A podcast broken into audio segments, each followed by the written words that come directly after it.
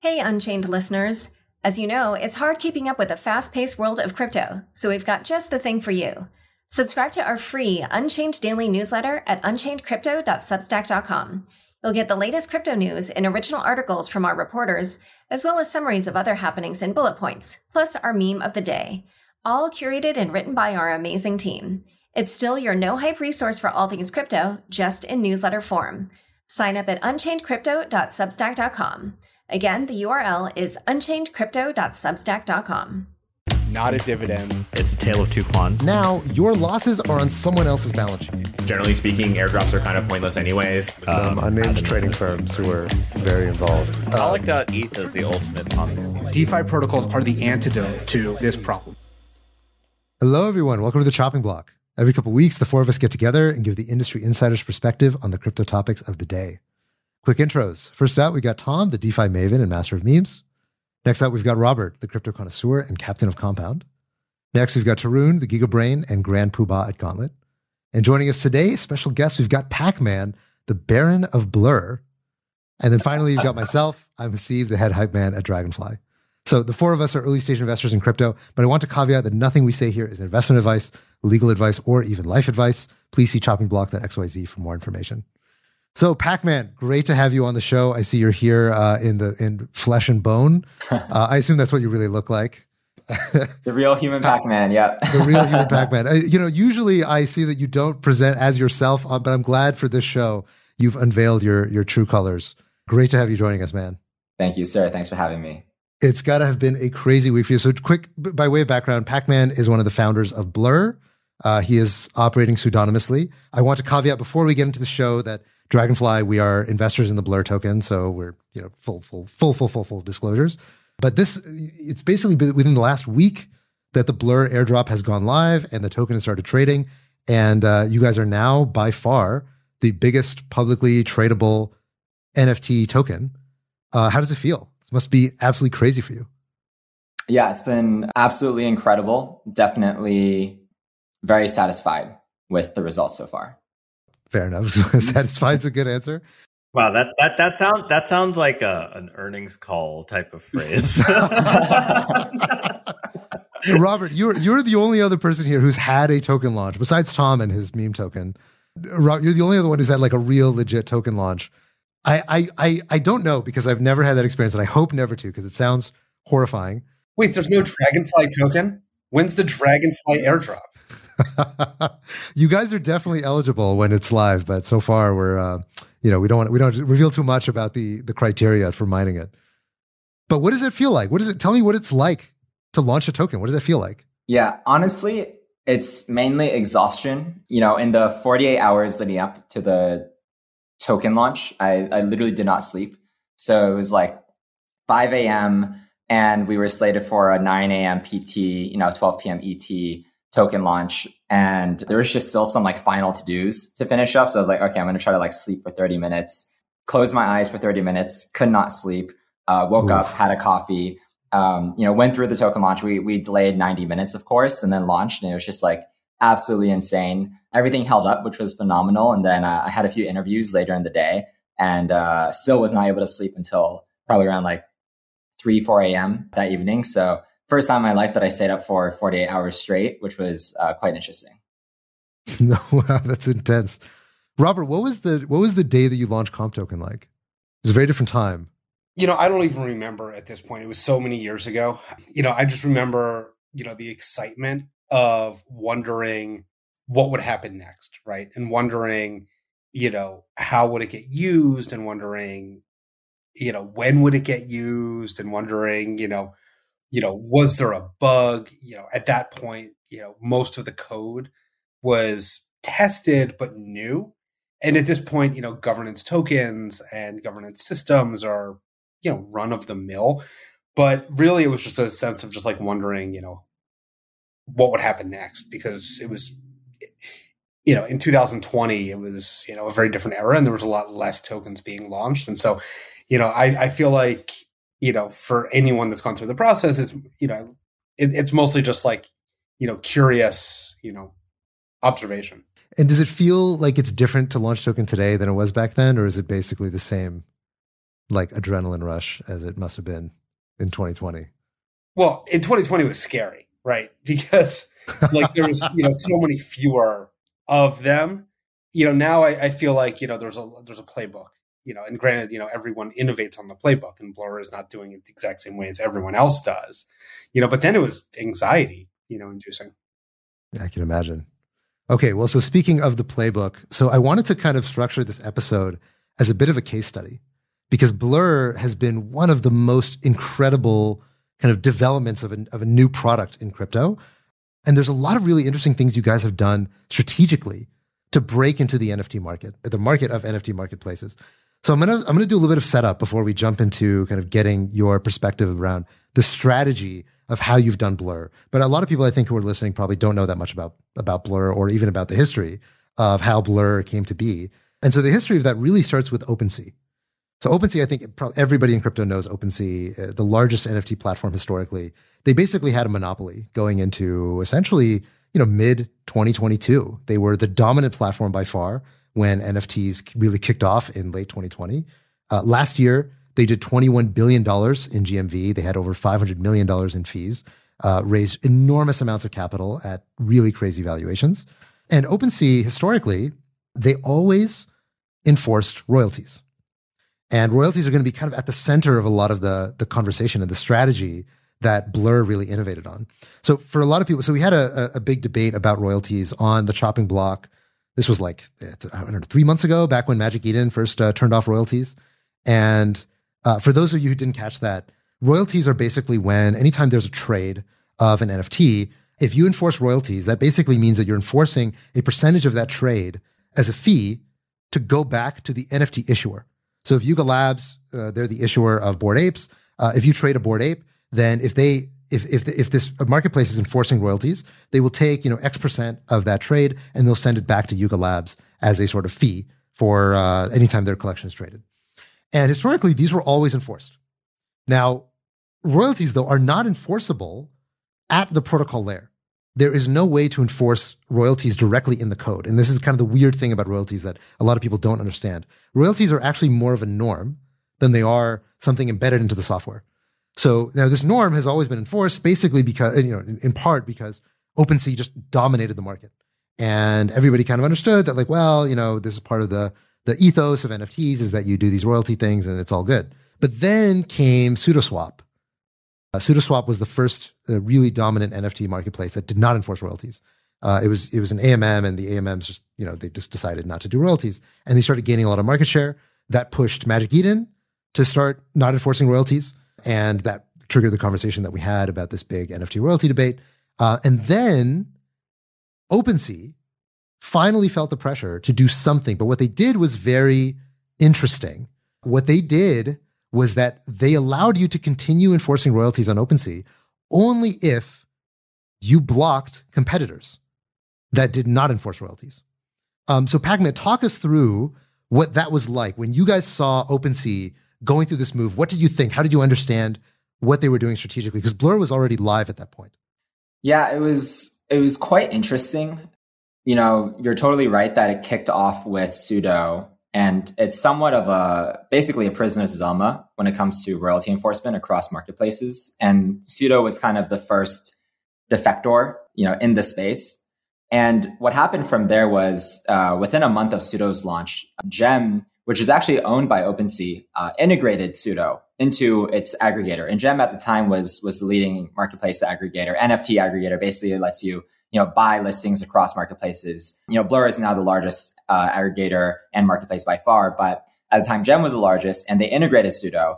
And it was quite a surprising move because from our perspective, it seemed to be antithetical to OpenSea's entire position. It seemed like it would cannibalize their own business. Why would you, you know, actively support a protocol that is, you know, circumventing a fee that you're adding into your own marketplace?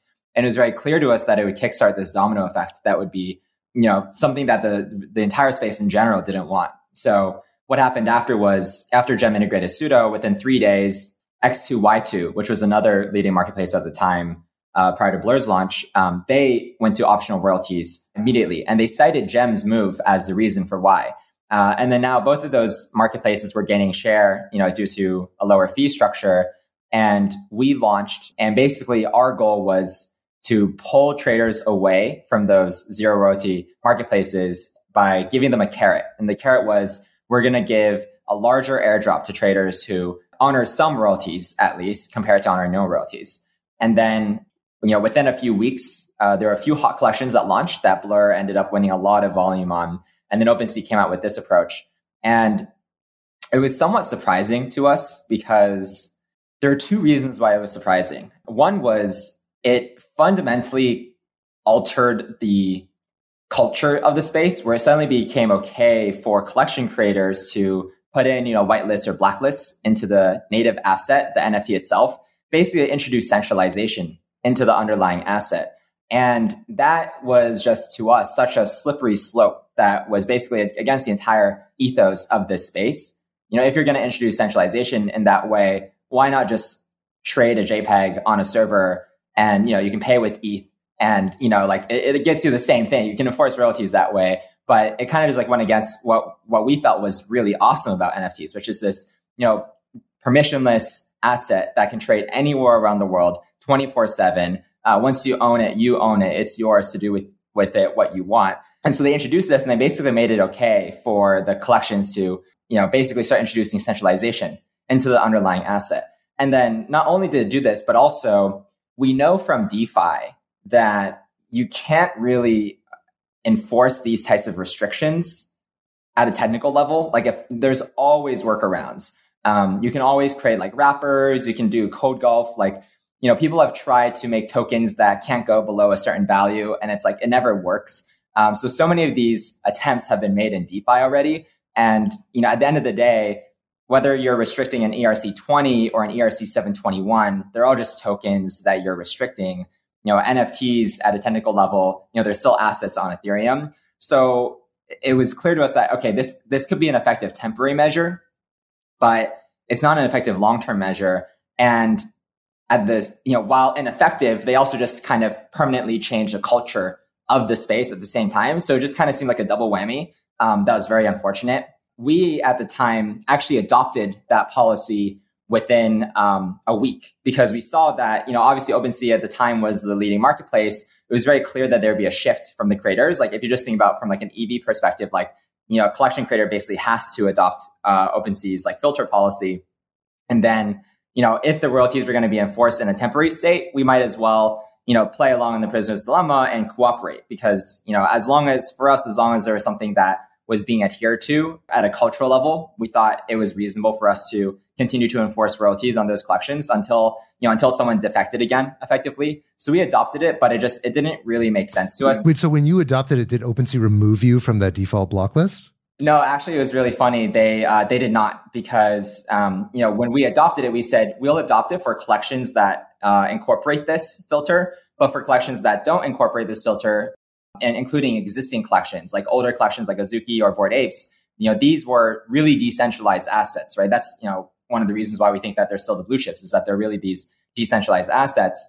And they didn't have any sort of way to restrict the trading. So they could still trade on Sudo. They could still trade, trade on X2, Y2. So when we considered that, it just didn't make sense to enforce the full royalties on those collections because it was obvious that the traders who are very price sensitive, they would go to, you know, those alternative venues. But they, OpenSea basically said, uh, because Blur isn't doing that, they're not going to be removed from the filter list. I see. So even though you guys are trying to play nice, they're like, no, screw Blur. Like, we're not going to take them off. I think a lot of people who are listening to this conversation who are not very deep in NFTs might be confused about why we keep talking about royalties, royalties, royalties, royalties. It seems like royalties is like at the heart of this big conflict between all the big marketplaces in NFTs. Maybe just just just to kind of build the intuition.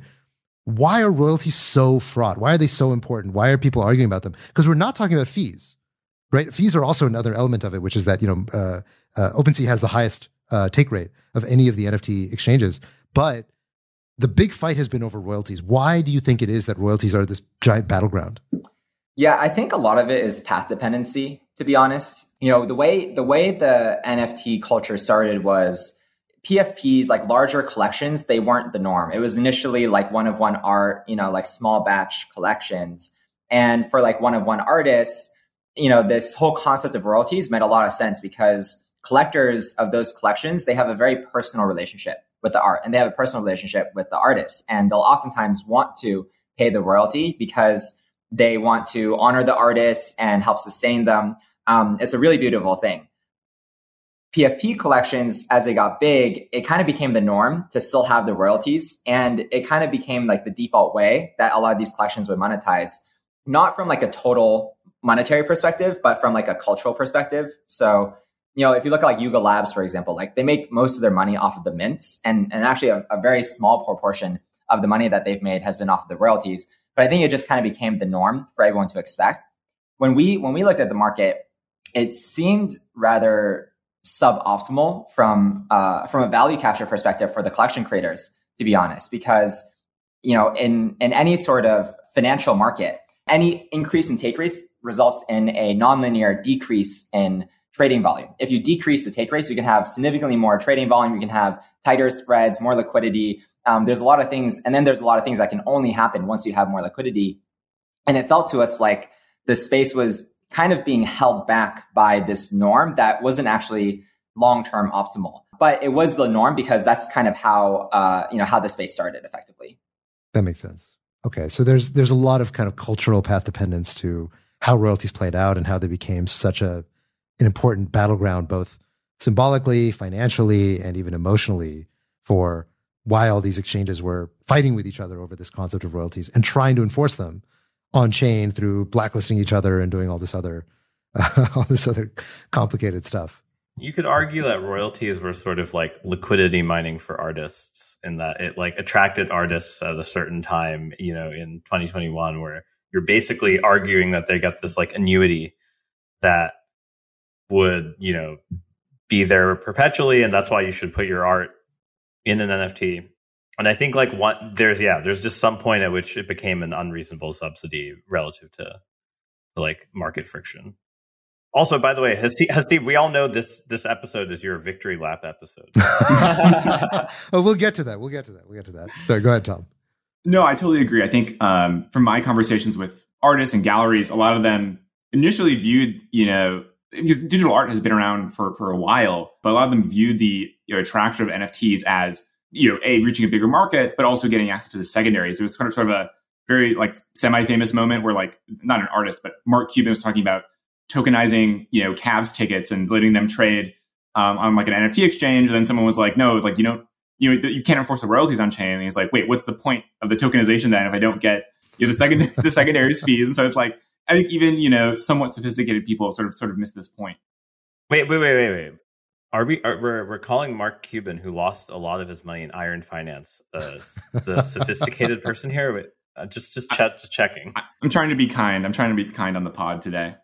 So the the other thing that always struck me as strange about this story about royalties, and I, again, I'm, I'm, I'm trying not to take too much of a victory lap because we I did predict that this would happen, but the the thing that also struck me as strange is that crypto, you know, in crypto we find a way to tokenize almost everything right? Pretty much anything that can be on chain, we find some way to break it down into tokens and trade it. But for some reason, people never did that to royalties. They never tokenized their royalty stream and then sold it to third parties. Um, there were a few projects that did this here and there, but it wasn't widespread. It wasn't common. But this seems like the obvious way to understand what royalties are, right? Like when an artist, you know, ends up working with a music label, what they do is they end up basically selling off vast majority of their royalties to the label, right? In order to basically get an upfront payment to allow them to go create art or whatever, do, you know, take, and also take away most of their risk. If NFT artists had done this, what they would find is that actually you can just sell this off for a lump sum payment and basically sell it. You know, you could have sold it to the exchange in the first place. So there's nothing about even the nature of royalties that guarantees that they, they're structured as an annuity. If you just sold it off up front, which, you know, you could in principle, then um, I think the norms would have been very different if in fact when royalties were created that they were initially tokenized and most people would just sold them alongside the initial NFT mint. Yeah, I think it's it's very interesting. You know, ultimately I think especially on on Twitter, what ends up happening is there's no nuance that's allowed in any of these conversations and there's nuance at multiple levels. There's there's nuance in the types of NFTs, right? So like PFP, like large PFPs like Azuki or Azuki or Yuga, like those are like venture backed companies, like those are startups. And that's a very different beast than like a one of one artist that sells like SuperRare. And a collector that's buying a bunch of art is very different than a retail user who is a newcomer, is very different than a trader who is going to be very price sensitive, uh, is different than like a market maker. Um, and you now, now after our token launch, um, you know, there are a lot more market makers in the space than there were before, which is something that's quite interesting. Um, which is what, you know, what we were hoping for ultimately. But, you know, basically there are all these different demographics and, and use cases. And the conversation has only ever been a binary, you know, will you fully enforce royalties or not fully enforce royalties? And it's like the market has tried to apply a one size fits all solution to a market that is actually very segmented. So it was just like, it was just very surprising. Not surprising. I think I don't, I'm not surprised anymore, but it was more so just, it was like, okay, this is to be a short term like noise effectively because this conversation, like the market will do what the market is to do this conversation can prevent it for a little bit, but the market is ultimately what's to win out at the end of the day. And you can't really stop the market forces. So it just seemed kind of like an inevitability, but it was, it was a conversation that lasted for a lot longer than, than I think it, it needed to. And we could have focused on more productive conversations, but it, it wasn't able to just because of the lack of nuance. 100%. Yeah. All markets tend toward efficiency over time, especially as they become more competitive. But okay, let's, let's continue on with the case study. So, okay. So OpenSea, Thousand Pound Gorilla, they they start blacklisting you guys for collections that that uh, are are if, if, they if they want to enforce full royalties, they have to blacklist Blur as well as Sudo and a bunch of other stuff. Okay, now separately, you guys are doing so sort of two things that are happening, I think, on the Blur side. So one is that you guys observe the rise of aggregators like Gem and Genie. Blur launches as an aggregator initially, but then you also have your own proprietary liquidity, meaning that instead of just being a pass through to being able to shop on a bunch of other exchanges, you can list items directly onto Blur and onto Blur's order book. And th- part of what was so brilliant about Blur and what, and I think a big contributor to you guys' success was the nature of your liquidity mining program. So if you look at the other two big upstart tokenized NFT exchanges, X2Y2 and LooksRare, both of them had token airdrop mining, whatever programs, uh, but they were both terribly designed in that most of what they incentivized was wash trading. And in fact, we see if you look at the metrics on chain, enormous amounts of wash trading. Hildobby from Dragonfly posted some great analysis showing how much of the volume on these two exchanges can be easily identified to be wash trading. Talk us through what did X2Y2 and LooksRare do wrong? What did you learn from them about how not to design a liquidity mining program and what you guys did instead? Yeah, that's a great question. So, for context, Blur started 400 days ago. So today's day 400 for us at Blur.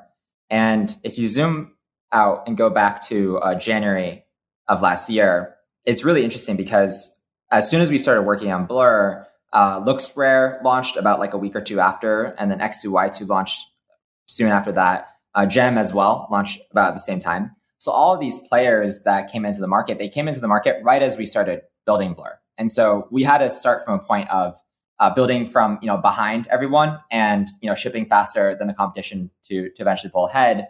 But something that we benefited from, even though you know having a late start is, was was uh, frustrating, is we got to observe what LooksRare and X2Y2 did, and what we learned was that you know clearly the airdrop program that LooksRare did was incredibly successful. Like it got everyone talking about LooksRare. It got so many users into the funnel, but you know, if, if you spend any time in, you know, web two e-commerce startups, you know, you'll know that you can, you know, put as much money as you want into like Facebook ads to acquire users. But ultimately, if you don't have the retention, you're basically just burning uh, money. And, you know, that was kind of what we saw with these marketplaces where they did these massive airdrop campaigns. It was very good for customer acquisition at the top of the funnel, but the products themselves and the niches that they were serving were not were not good. And there's two issues with it. One was the marketplaces themselves just like were not really that great. Like they were effectively comp- competing with OpenSea, but at the product level they were worse. And also, if you study Web two marketplaces, you can see that it's basically impossible to actually unseat a large marketplace once it has established network effects. Like even Craigslist you know, they haven't changed their product in, in like 20 years and they still do about like a billion uh, in revenue every year. So network effects are really, really strong. The only way that you can actually create a new marketplace or exchange or, or anything that relies on network effects is you have to target a different segment. You see this in the token world where you know, even though Coinbase was very dominant, Binance came out, they targeted the crypto natives and they created a better product for them and then expanded from there. FTX as well actually uh, pulled off the strategy very effectively. You know, their big issue was stealing everyone's money. But outside of that, like they actually had a really good product. Like I, most of the people that I know, they actually preferred trading on FTX, you know, even though FTX launched so late in 2019. So the two big issues that we saw were that they launched and with a worse product and they didn't have a product that could retain people. And then they, they incentivized wash trading. Uh, they incentivized volume. Whenever you incentivize volume, basically what you'll have is some MEV guy will do a, uh, you know, or girl or they uh, will do a EV calculation and be like, okay, I can trade this much amount and I'll get this much in, you know, tokens back and then I can sell them and then there's a profit and I'm just gonna keep on doing that. And what that means is that you're bringing in wash traders into your market. You're not actually bringing in real users. And so we avoided that by only incentivizing liquidity and never volume. And that resulted in real users coming into the market. So incentivizing liquidity though is subtle, right? It's very easy to know how to incentivize trading volume. How do you incentivize liquidity without letting it be gamed?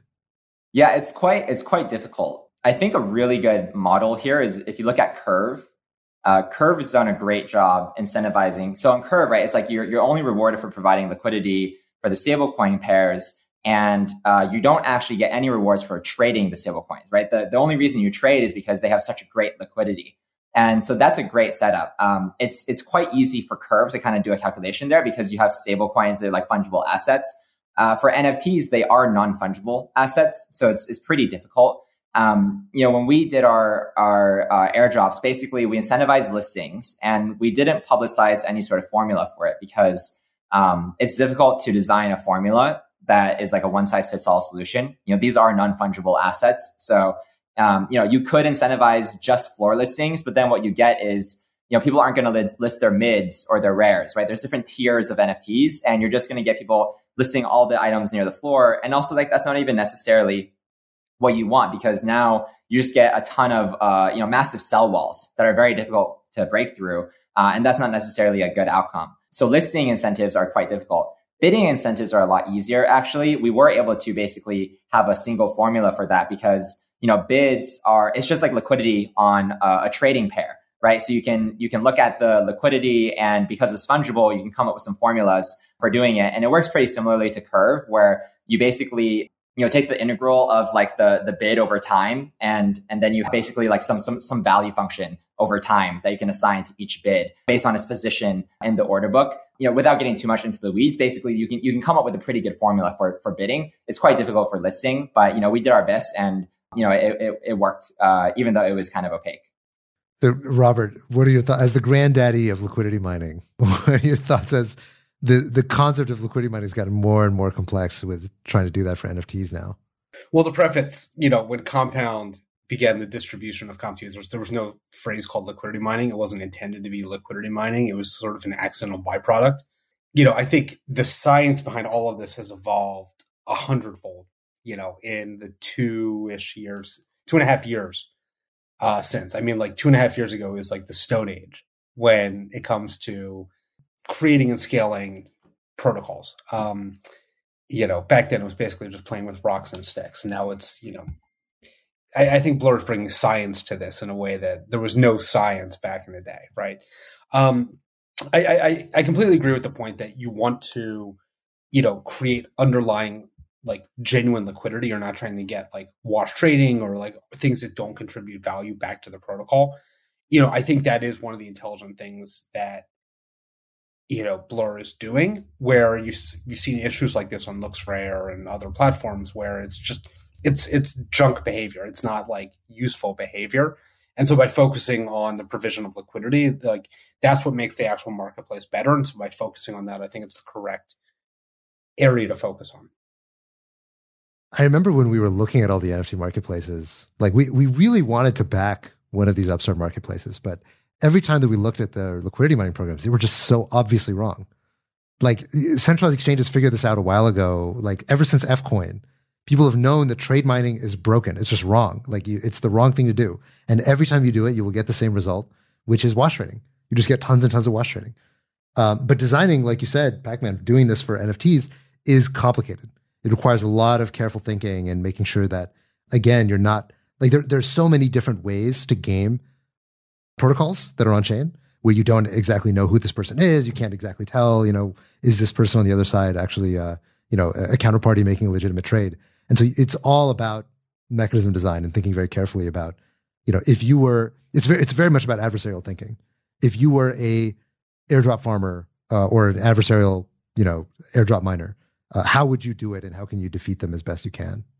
Yeah, absolutely. It's it's quite interesting. There's so many different ways that people would try to game it. You know, just on the on the bid side, um, you know, one thing that is very common that we see, and it's it's funny. I wish the I wish like the exploiters would just kind of give a little bit more respect to some of the, some of the effort put in because like one of the obvious things that people do is they'll um they'll of course try to like Sybil attack like they'll split up their bids across different accounts and the reason why you want to do that is in case the the points get like curved at all right so if they get curves on the upper end you obviously want to split it into a lot of the different small accounts Another one is, you know, people will keep their bids up. And then if they see a, a transaction in the mempool, someone trying to sell into it, they'll immediately withdraw their ETH from the bidding pool. And it's like, you know, this is the most obvious, you know, ploy ever. You just like, you can just like query for that so easily and detect that and, and filter that out and any sort of reward scheme. And there are more like advanced way, uh, like, you know, modifications of that scheme, uh, that we're aware of. But, you know, ultimately it's pretty, it's pretty hard to, you know, cheat it on the bidding side because it's like, you know, liquidity, whether you're farming or placing a bid, you know, completely just because you want to like buy an item if someone sells into it, like liquidity is liquidity. And as long as your liquidity is staying up there, you're taking risk because someone can always sell into your bid. And so you're, you know, you're providing real value there. And unless you're trying to like game it by making it so your bid like can't be sold or something that like, can't be bought into, which is pretty easy to detect, you're ultimately taking real risk when you bid. So it is it is like a really nice structure where we are able to kind of effectively assign like a real point system and formula to the bidding incentives and and that worked quite well. Okay, so if I had to sort of uh, take a high level summary of what made Blur successful, like what the playbook was. I think it started with aggregation, kind of learning from Gem and Genie, which came before you guys. The second prong was the liquidity mining, which started creating the proprietary order book uh, that allowed you guys to start competing toe to toe with OpenSea. Then let's go back to the royalty side because the royalty is really where the drama accelerated, particularly within the last couple of weeks. Uh, this is the part that I think at someday there will be a Harvard Business School case study on what happened between you guys and Royal and uh, OpenSea on royalties. So you guys wrote this blog post uh, very recently where you encouraged your creators to start blocking OpenSea instead of blocking Blur. Talk us through what happened there? What, what was the, what was the gambit? How did you think of this up? Yeah, so you know, ultimately, we've always maintained the position, and, and we've shared from day one that any sort of on-chain filter system is circumventable. We didn't do anything uh, since November was when OpenSea kind of first came out with their filter system. We didn't do anything for three months basically because we were still thinking through, you know, what, what position makes sense. We really didn't want to put something out there and then have to change our position. You know, we saw this happen on Solana where Magic Eden, they tweeted, we will never get rid of royalties. And then like literally four weeks later, they changed their position. and it was just, it was just like not a good look, you know, because it's like if you just like think through the problem, it's like very obvious that you you can't like unless you can enforce it on chain, there's just no way you can actually maintain that promise. You know, otherwise, you know, Magic Eden would have to go to their shareholders and say, Hey, like we're going to do, like we're doing this and we're maintaining this and we're going to lose market share and no one's going to trade on us. But like, you know, we're going to maintain this position. Like they would have to go and do that. And obviously they're not going to go and do that. And, and they did it. And OpenSea was basically taking a similar approach. We really didn't want to put out any sort of approach that we'd have to, you know, go back with our, on our word on. So whenever, when we came out initially, we said, you know, we'll adopt this filter policy. It was like a week after OpenSea came out with their policy. We said, we'll adopt this as long as it's not getting circumvented. And then if it does get circumvented, then we'll, then we'll change our policy uh, to match. And uh, we didn't do anything. We started seeing some new marketplaces come out that were, uh, you know, taking a royalty circumvention approach to growth, which was fairly obvious. We, we knew it was going to happen. We knew it was going to happen from, you know, from the moment that the system was introduced, but, you know, we, we kind of bided our time because we didn't want to take action unless it was needed. We started we started to see that happen, and then uh, and then basically we just kind of put into to uh, action the plan that we had from the beginning, which was um, you just need to make it so that the only like plus EV move for OpenSea is to basically remove Blur from the filter list. And the way we did that was we said, you know, if your collection blocking Blur, you know, it's still going to be tradable on Blur. It's just going to be tradable without the full royalties with a minimum 0.5%. But if you block OpenSea, it'll be tradable with full royalties. And then, you know, of course, the the only plus EV move there is to start blocking uh, OpenSea, and and then you started to see that, and then you know within within two days, OpenSea had decided to remove Blur from the block list, and then they basically matched our policy. So can you can you go into some of the gory details? Like how was this move possible? And I think maybe some details about Seaport and all this might be helpful for people to understand how this worked. Yeah, there are there are multiple ways that you can do it. You know, you can create contracts that basically, you know, the way that the block worked was it, it was a very primitive block. It basically was, um, you know, whenever you trade an NFT, you have to approve a contract to spend it, similar to how when you like trade your WETH on Uniswap, you have to, you know, approve Uniswap to to spend the WETH. And uh, basically, this uh, filter that OpenSea created would, uh, you know, look at the address that was being approved and and basically just fail if if it was like a, a blacklisted address. And so, you know, you could obviously just like switch addresses, but then they can like update their filter list. You can do something dynamic where, you know, Sudo kind of has like a dynamic pool system where each pool has a different address. So that makes it like harder. You know, for us, we, we felt like it would just be easier instead of, you know, changing the marketplace protocol, we could just use Seaport itself, uh, which is OpenSea's, you know, marketplace protocol that they, that they rely on. And they're not going to block their own marketplace protocol, of course. So we basically just used their own protocol, and then and then there wasn't really much that they could do uh, about it. So this is like a Trojan horse type attack. It almost seems like the best analogy, which is that once you start piggybacking on their own infrastructure, you became like you know it's it's they sort of needed to do some kind of chemotherapy type approach if they wanted to save themselves from being able to still block blur. Is that a fair summary? Yeah, ultimately that is fair. And you know, we like we don't try to glow or parade things around at all. Ultimately, it's just, you know, this. it's all right. We'll gloat on your behalf because it, it, was pretty amazing to watch. I got to be honest. We were, uh, we were, we were floored when we saw what you guys were doing on chain. Thank you, sir. Thank you, sir. Um, you know, ultimately, just the moves that they were making, just it didn't make sense to us. It didn't seem like it was actually furthering the space. It seemed like a very self-protective move. You know, I think they brilliantly framed it as a pro creator move uh, even though it was very you know clear to us that it was it was not it was not a pro creator move. And I think that the rest of the space kind of saw that um, you know just a few days ago when they switched things up to to many people's surprise. So let's talk about that. So you guys throw down the gauntlet. You say, "Hey, guess what? If you want to block us, you have to block yourself." And creators should instead join us and block OpenSea if they want to be receiving full royalties on Blur. And within what was it like? Within a few days, yeah, it was like 48 hours. okay. So within 48 hours, OpenSea announces for the first time ever, after being throughout their entire history, the highest, the highest fee and full royalty enforcing exchange through all of the NFT boom. For the first time ever, they announce that they are no longer enforcing royalties and they're going to zero fees for a temporary period of time, basically all of a sudden to try to win back market share. And in their explanation, they basically say, look, guys, we tried our best. We love the creators. We really tried to to fight for you, but you know the the the capitalists are here. They've broken down the doors. There's nothing we can do anymore uh, to to protect you from their uh, from their savagery. Uh, what what what was that like for you guys when you saw this happen? What was going through your mind? Yeah, it's fine. I, I won't I won't reveal too much because I do I do try to respect the privacy, but you know, in general, we've tried not to antagonize OpenSea. We we like to be cordial when we can. We've had conversations with them. We had a conversation with them before they made this move about mm. enforcing royalties on collections that um, that you know were whitelisting both Blur and OpenSea at the same time.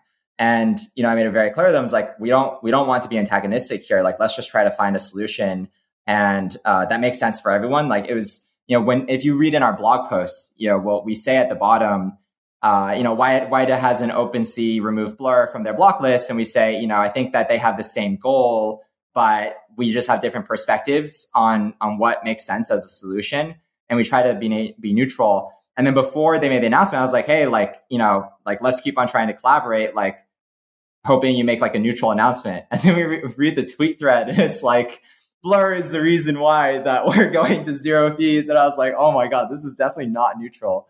Um, so I was just kind of like shocked initially. I was like, it, the tone was just like very surprising to me. It was, it was very disappointing, honestly. But then I think, I think the, there was an incredible outpouring of support from the community um, towards Blur afterwards. I think a lot of the community kind of saw the market and the players and the motivations behind the players in the same way that that we saw versus before i feel like there was more of like a rose colored lens that just wasn't actually matching reality. So it was kind of validating in a way because you know since since we had launched like after after OpenSea launched the operator filter collections would launch and they actually you know it was just so confusing for collections like popular collections launched and they didn't know how to implement the operator filter. And we literally would help them block blur so that they wouldn't trade on Blur. Uh, because OpenSea would zero out royalties if a collection traded on Blur. So we are literally like helping devs uh, as their collection was launching block Blur. And you know, this entire time, the general like sentiment was that Blur was like evading royalties and like trying to like hurt royalties. And it was quite upsetting because you know we've only ever really tried to maximize royalties, but in a way that is ultimately sustainable and not not going against the market forces. Because it was very clear to us that you know, there, there's going to be a, a, sustainable end state at some point in time. This like whiplashing, like full, you know, all or nothing royalty enforcement. It's just, it's just fundamentally unsustainable. So it's very clear to us that it was fundamentally unsustainable. We've really tried to work towards something that was sustainable, but it kind of felt like the entire time that we were antagonized and that kind of started shifting, um, you know, since they made their move. So that, that was validating, I would say it really is a David versus Goliath story because OpenSea, honestly, throughout all of 2021, 2022, you know, the product was just at a standstill. They were just kind of soaking up all the liquidity, all the trading volume. And we always wondered, like, is when is somebody finally going to take a run at them? And it just felt, like you said, you know, it's so hard to unseat marketplaces once they have that that network effect of the buyers and the sellers and liquidity and all that stuff. That um, I was just like, is this ever? Is the reign of OpenSea ever going to end? And within basically the last week, for the first time ever, Blur is the first ever NFT exchange since 2020 to have more volume than OpenSea. Uh, with users, you guys are almost neck and neck for users. It's it's absolutely insane to watch, and uh, it, it's it's a good reminder that no matter how strong you think a monopoly is, there's always a path to be able to unseat it. And Blur, through a bunch of beautiful strategic moves, you guys have showed a path to do that. Thank you. I will say, you know, the thing the thing about network effects is they really are so brutally strong, you know, so so brutally strong. The only reason why we thought that there was a chance was because, you know, even in the bull market, uh, when there are more retail than uh, in the space than there are now, if you just did some basic data analysis, you could see that actually the, the majority of volume was driven by a small handful of power users. And any sort of, you know, speculative or financialized market over time professionalizes. You saw this in the token trading market where you started with like Mt. Gox and like Coinbase, very retail friendly way to buy and sell crypto. And then over time, you have more and more professionalized infrastructure develop. Binance, OKX, Deribit, you know, Huobi, um, all of these more advanced trading platforms arise. And then, of course, the volume professionalizes. And now it's like a handful of market makers make up the vast majority of volume in the space it was very clear to us that NFTs were heading in that direction. And then even in the bull market, NFTs were very much, you know, power law driven. So the only reason why it was possible was because structurally the market was not sound as it was. No one was serving the power users. It's funny because as we were building Blur, we had so much commentary about how it would be impossible for Blur to, you know, make a dent in the network. You know, OpenSea's network effects were too strong and then now that we came out on, on top and have more volume than them, we see a lot of comments like, oh, Blur succeeding just shows that anyone can steal market share from any of these marketplaces at any point in time.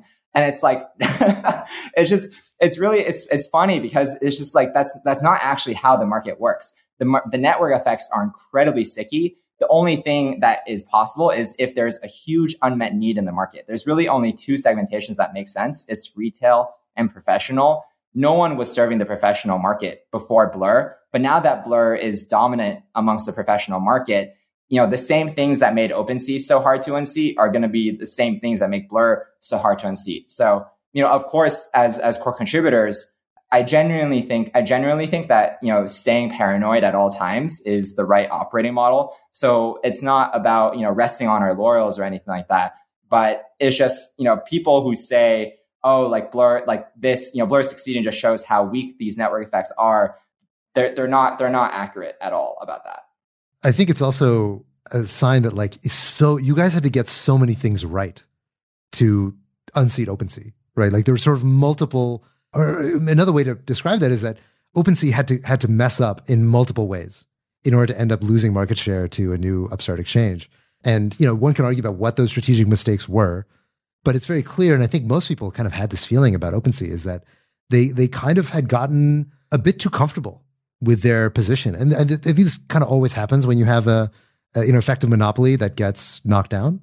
Is that they get very comfortable with this idea that ah you know we kind of we have a lock on this market. We can kind of do what we want. We can set prices however we wish. We don't have to be responsive to to competitors. And suddenly you you they get woken up, and here we are now with uh, both both OpenSea and Blur now having the same fee structure after basically like you know a good two years of OpenSea just raking in cash and completely owning the market. Yeah, it's quite interesting because you know when we started, our vision for Blur has not changed in the past 400 days, but everything that had to happen, you know, even just, you know, starting and raising our $11 million round from Paradigm, building up a team, you know, primarily through our MIT network. Galaga and I, we recruited, you know, through our network from, you know, friends who had worked in trading and real-time systems. So, you know, like our engineers from like Citadel, Five Rings Capital, a very unique engineering team that had the capability to build such a system. And then even then in that time, we've had to build you know, in stealth, uh, really nonstop, uh, every single day. And also we were reliant on, you know, the existing players basically not catching on and building what we had built until we gained sufficient market share. So all of those things really had to align in order for, you know, Blurs to, to succeed. And, and then now it's like we, we see, we just see people in the market being like, oh, like this, this new player is going to be the next blur or this other player is going to be the next blur. And it's like, it's if I wish it were that easy for us to get to get to this position.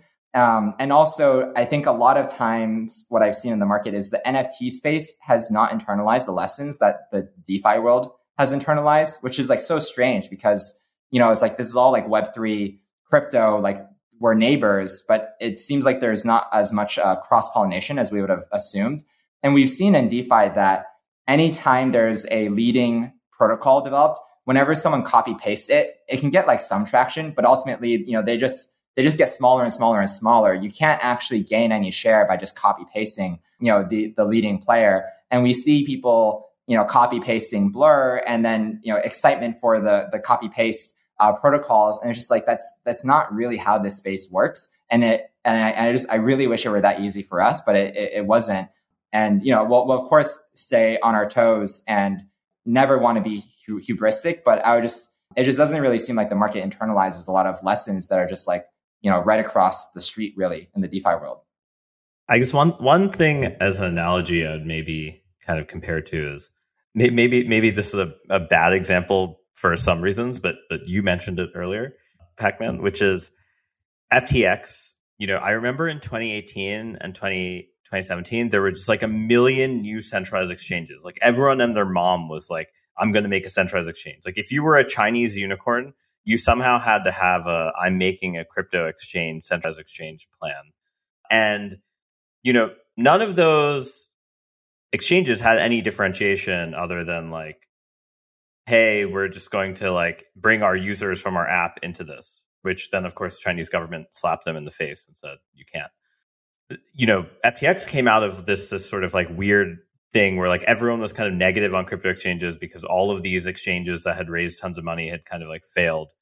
And their main thing was just focusing on sort of the institutional broker dealer type of people uh, at the very beginning. So there's a lot of similarities. I feel like. I was wondering where you're going to take that, but okay, it's the it's the institutional, you know, like prosumer yeah, yeah, thing. Yeah. Okay, I thought you were going to say like, oh, it's the liquidity from Alameda, and I was like, no, don't, I don't think you, I don't think you want to go there. Uh, okay, I you know, take the, your point. The beautiful, the beautiful thing there is, yeah, I mean, one of the beautiful things about dApps and on-chain protocols is that you know, unlike these centralized businesses, everything is on-chain, everything's verifiable it's so cool when when we build and see, you know, there's so like so many of the dashboards that I've wanted to make myself. I just search on Dune and and there's already something there. And it's great. And it's honestly like they they made it like look prettier than I would have even made it. So it's like it's more appealing to to use even internally than anything I would have done. So having everything be on chain is really incredible.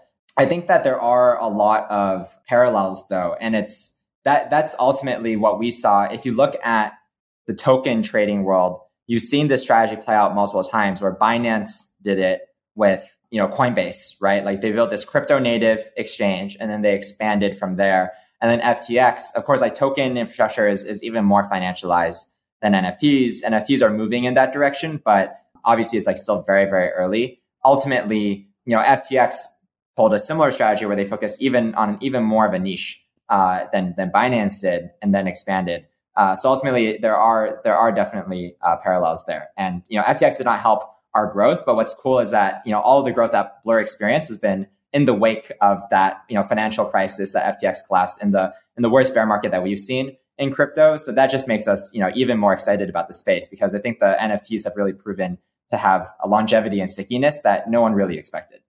I think you made a really good point around sort of these existing players not picking up on the meta shift towards you know these sort of these professional traders and away from one of ones to PFPs. And we're also leaning into sort of the way PFPs are traded with collection bidding and floor bidding and like you know sort sort of this new dynamic versus just sort of having a you know generic you know order book that might be more fitting for a different type of asset. What do you think is going to be the new meta shift or the next meta shift in how NFTs are traded? People have been trying to make NFT AMMs for a while, and they've kind of had very you know, middling success do you think that's going to be what the future looks like? Or, or how do you sort of see you know, the next generation of, of exchanges? Yeah i think that you know the general trend that you know as as contributors we're building towards is ultimately if you look at token trading infrastructure you know it's had a decade to professionalize and you started with spot trading and then you had you know derivatives margin futures options you know et cetera et cetera. And as that advanced infrastructure was developed, obviously the space, the TAM of the space grew massively, you know, beyond what anyone really expected. We're seeing a similar trend in NFTs, but it is a different asset class. So we've seen a lot of like copy paste attempts where there's, you know, literally like a lot of the protocols, like the NFTfi protocols that we've seen today are like literally copying, pasting DeFi protocols and just, you know, changing it so that it works with ERC 721s instead of ERC 20s. And you know, not nothing that we've seen has really excited us, but I will say that I, I think that that is the general direction that we're going to see in the space. That's something that we're very excited about because I think there's just, you know, massive growth there and obviously something that we're, we're actively researching, but I, I, I wouldn't say I've seen anything, you know, particularly exciting just yet. And when it comes to the AMMs, you know, when, when Uniswap launched, there was so much FUD about it because it is a fundamentally very inefficient model. The, there are many reasons why it works. You know, one of the reasons is, you know, for, for centralized exchanges, it's like getting listed is such a pain. And you, you know, for most tokens, like they, they can't even get listed on a lot of these exchanges, right? So Uniswap kind of had this like, if you look at the market structure, you know, Uniswap serves a need that basically, like, even though it was so inefficient and shitty, like it was actually your, your best option. Um, and then of course there's also, you know, some specific re- regulatory reasons for why they couldn't offer a off-chain order book. Like Ether Delta did this and it got shut down. NFTs as digital collectibles, they they operate in a different regulatory environment. You know, all of the marketplaces operate with a, you know, off-chain order book or off-chain oracle. And when you compare an order book model to an AMM model, the order book model is much more capital efficient so when we when I've seen the excitement around AMMs and NFTs, it's it's been quite surprising to me because it is fundamentally a more inefficient model. Any system that you can design via an AMM, you can design via an off-chain model more efficiently. So it just, you know, when, when we've seen some, you know, the excitement is, you know, never say never, right? It's like the thing about technology is that you can never really predict when things will, will work or, or don't work. You can only kind of take educated guesses. But I would be very surprised if the AMM model really proves to be a, you know, successful leading model in the space. So, Pacman, you talked about how now that Blur has really kind of busted out on the scene, a lot of people are murmuring about, oh, this thing's to be the next bla- next Blur. That's to be the next Blur. How do you think? Like, how do you prevent Blur from getting blurred? How do you stop somebody from aggregating you and doing a similar playbook that you guys did on OpenSea to you? Yeah, I think that when you look at the DeFi world, you've seen this play out already, where Uniswap got sushied, and you know by literally just being copy pasted, and then Uniswap came out and they they you know sushied sushi by dropping their own token, and it you know sucked people back away from sushi, and and then of course Uniswap won won out, right? Because sushi wasn't anything new. When we look at the market structure it's like if you had asked us to build a competitor to OpenSea going after retail by introducing a tokenomic model and like liquidity mining, I would have said, you know, find another team to do that because I don't want to waste my time and there's much better things to do. Ultimately, it would have been a, I, I think, a Herculean task. I think basically impossible to actually go after OpenSea's market the same way that uh, going after the same, you know, retail user base. You, there's not really any sort of token incentive that you can provide that makes up for lack of liquidity right? So like if, if I'm selling like a $50,000 JPEG, it doesn't like, I can't really get enough tokens to make up for the fact that like if I list on a new marketplace going after the same user, it might not sell at all. And I just can't really justify not listing on like the main marketplace. So there, you can't really utilize token incentives to like make up for a lack of liquidity. You can really only go after a, a, a specific segment that isn't well served. So I think when I, when I observe the market people talk about vertical marketplaces in general. I'm not very bullish on the vertical market thesis. Uh, it's like you don't really see vertical exchanges for tokens, even though there are many different tokens with different use cases. You know, I, I think there's a few types of NFTs where, where vertical markets make sense. And I think that you can do something there. Like, for example, ENS, there's a site, ENS Vision, where it's like you get to type in the names, you can filter by like alphabetically and upload like a big spreadsheet of names. Like you know, buying and selling domain names is a very different experience than buying and selling, uh, you know, PFPs.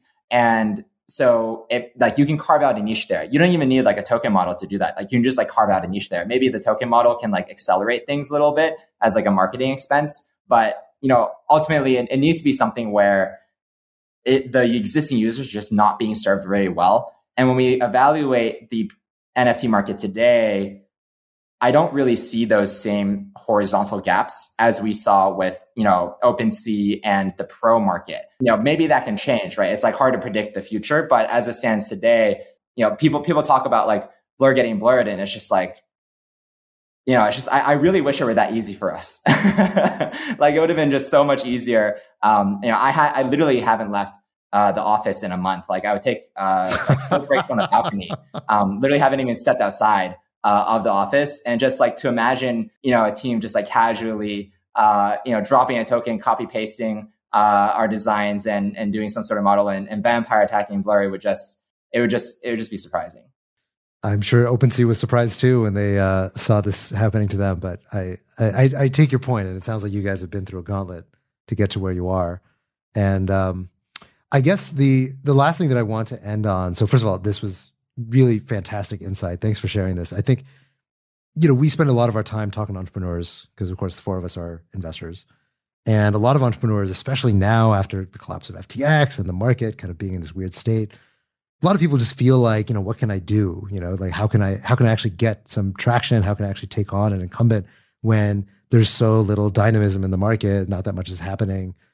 And you guys are a perfect example of how just understanding enough about the microstructure of the market and having enough insight about how to create a better product and go after users, you can go after the biggest fish in the industry. You can go after one of the most highly valued private companies in the space and, you know, end up going toe to toe to them and bringing them down. The, the, the, the last thing I want to end on is about royalties because I think, you know, before on the show, uh, we had a debate about royalties and I was, I was firmly on the side that I thought royalties were going to go away, that they were going to be a thing of the past. And now I think we're basically there. I don't think there's anyone at this point who really seriously believes royalties, at least in in the, in the state they were before. Obviously, now you guys are enforcing, I think, 50 bips royalties, and, and OpenSea is doing the same. Um, but it's kind of like uh, it, it's sort of like the royal family after the end of the monarchy. You know, like they're sort of there as figureheads, but they you know, they don't they don't really do anything anymore. Um, what do you guys think, Tarun, Robert, Tom? Like do you think this is good? This is bad? Are you disappointed? Are you like hurrah hurrah? How do you feel about the death of royalties? I i think it's good and bad. So i think it's bad because i think it violates the original expectations and intent of a lot of the creators that made nfts right? Whether they're rightly or wrongfully thought that they were implementing royalties correctly they expected royalties so I think doing away with them is fundamentally bad because even though, you know, their fault, they got had, right? All the creators. like, because they are not as good technically as like the OpenSea and Blur development teams at Solidity. Okay. Like the creators are on the losing end here. And I think that's fundamentally somewhat bad. I think long term, it's potentially good because it's going to force everyone to up their game and to build systems that actually work and are resistant to blur and are resistant to other platforms and implement the technology for royalties the way people expect or they're going to make fundamental changes and rethink it entirely. But long term i think it's going to lead to sort of like a better end state. But you know i kind of think it's you know a sad thing that royalties are going away, not from their own volition, but from the platforms, really kind of cutting off the artists and creators. Tom, what's your take? Yeah, I mean, I think we were always in kind of a weird, like unsteady equilibrium when it came to royalties, right? And we, we knew that something was going to shift. You kind of saw this stuff bubbling under the surface. The way it was in the past was kind of weird, where artists were almost sort of free writing and relying on these third parties, these exchanges to like generate revenue for them when in reality they should be thinking about how can I get buyers to want to pay royalties to me? Like instead of just there's this third party transaction happening over here and I somehow get to continually skim, how can I actually build up a stronger relationship with the people who are going to be part of my community and like um, actually lean into that more? So I think it's a nice sort of wiping the slate clean and, and hopefully creating a new opportunity for people to think about what the futures of NFT economics um, are going to look like. Tarun? I kind of more am of the mindset that you know the market microstructure being more efficient means like you can start doing more clever things with NFTs. Maybe it's not like lending or perps because that's just like copy pasting an idea that exists, but maybe it's some notion of of like a different form of trading that just doesn't work at high royalties streams, right? Like I mean there's just there's just a ton of products that work better when the slippage costs are lower. And, you know, it, it could be that it's something where there's a new product made to avoid slippage costs. So, you know, like perps in some ways exists as the largest market in crypto because people wanted to avoid the spot trading costs and they wanted more leverage with low collateral, right? Like kind of very simple needs. It, they also kind of were popular because spot trading fees were so much higher than perp trading fees for a long time arguably that's that's sort of the Binance how you know the Binance FTX kind of era of the last bear market was. And so I just think it's going to be more interesting to see what kind of yeah, the future type of products look like. I do think there will be something like that has leverage. Uh, but it'll only kind of work at like very low fees and some notion of how you can like fractionalize collections correctly and like only offer leverage on certain parts of them and not others. There's a very there's a very mechanistic answer in line with true, but how do you feel? How do you feel about the death of? Royalty? Why is that? Why is that such a bad thing? like, come on! I didn't say it's a bad thing, but I just want to know. It's a, it's an emotional response. What is your what does your heart tell you, Tarun? So so you know, I, I used to make a lot of generative art, and a lot of my friends who I'd meet at art conferences got really rich in 2021 a lot of them quit their jobs and we're like, hey, we're just gonna like live off our NFTs art block streams and stuff like that. And you know, I feel like I was really happy for them, but I was always like, this seems unsustainable. And uh, yeah, the lottery ticket's over. I don't know. It just seems like the natural state of nature. Like they're all so angry, and every time I talk to them, I just like I'm like, you you don't realize that you won a lottery ticket, right? Like I, I just like take take it and just like accept it. But somehow people want to pretend lottery tickets are annuities. Yeah. Well, I'd say my take, like I said, I when we were on that debate, I was probably the most vocal anti-royalty person. Not because I think royalties are bad in and of themselves, but I just think they they just don't really make sense, and they were always kind of doomed for this outcome uh, unless they can be enforced on chain. The, the number one thing that you learn in blockchains is that if it's not enforced in the code, it's going to eventually go away. And I, I can't think of a single counterexample to that pretty much ever. That if this thing is not actually enforced by code, that it won't survive. And royalties were that. Royalties were basically a gentleman's agreement from a bunch of monopolists that they were going to keep paying the subsidy to artists. And eventually, economics and competition and all that stuff reared its ugly head as it always does. And uh, all of a sudden, the goodwill evaporated because people started to feel their market share under threat. And at the end of the day, I think the thing that it forces people to do is to innovate. That's always the answer. It's always, always, always the answer is to innovate. So whether it's innovating on the side of marketplaces, whether it's innovating on the side of artists, whether it's people trying to figure out different kinds of revenue streams that they can earn from their from their supporters and from their fans, uh, I, I don't think it will ever be the case that like, oh, OpenSea is no longer charging, uh, they're no longer enforcing royalties, therefore artists are going to starve. Like that's obviously absurd. That's not what's going to happen.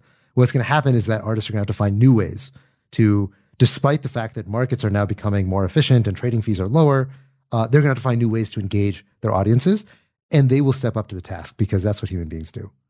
So, Pacman, I want to give you the last word. How do you feel about the uh, uh maybe let's call it the uh, the uh, the assisted homicide of royalties? Definitely feel fatigued and and somewhat regretful.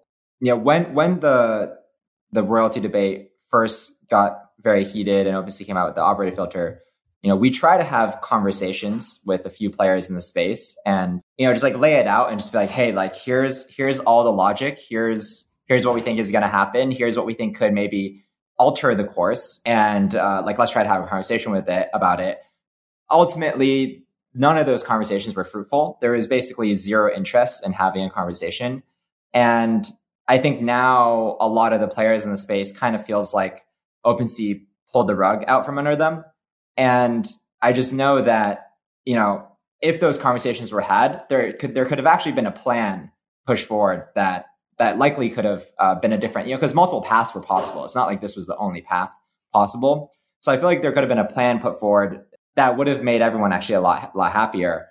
I think it's very hard to adapt to changing metas, especially once you get used to existing metas. Like everyone is at risk of that, you know, including ourselves, right? So it's very important to, I think, maintain like neuroplasticity, especially when it comes to the, the Web3 space, which is just the space changes on, on a week by week, oftentimes like day by day basis. And it's just very important to keep that in mind.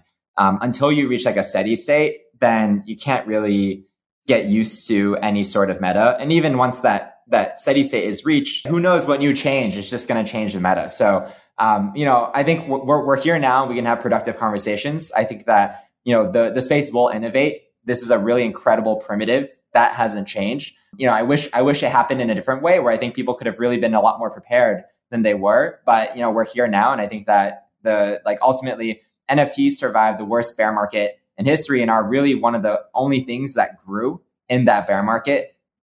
Ultimately, my belief is that NFTs are more accessible to the broader public than even tokens. I think that they're going to get bigger than tokens. I'm very excited about that future, and we're going to continue working to make that happen. Honestly, I think in the long run, you guys did OpenSea a favor because competition, the one thing competition does, it makes everybody step their game up. It makes everybody get better. And that's true for OpenSea. It's obviously true for you guys now that OpenSea has really woken up to the threat that Blur is. And I think it's also true for creators that creators have to step up and they have to do more in order to earn their in order to earn their keep. If they want to keep on their lottery ticket, uh, they got to earn it every single day rather than just win it uh, at, you know when NFTs are uh, are going crazy. And the consumers win at the end of the day. This all benefits them. That's right.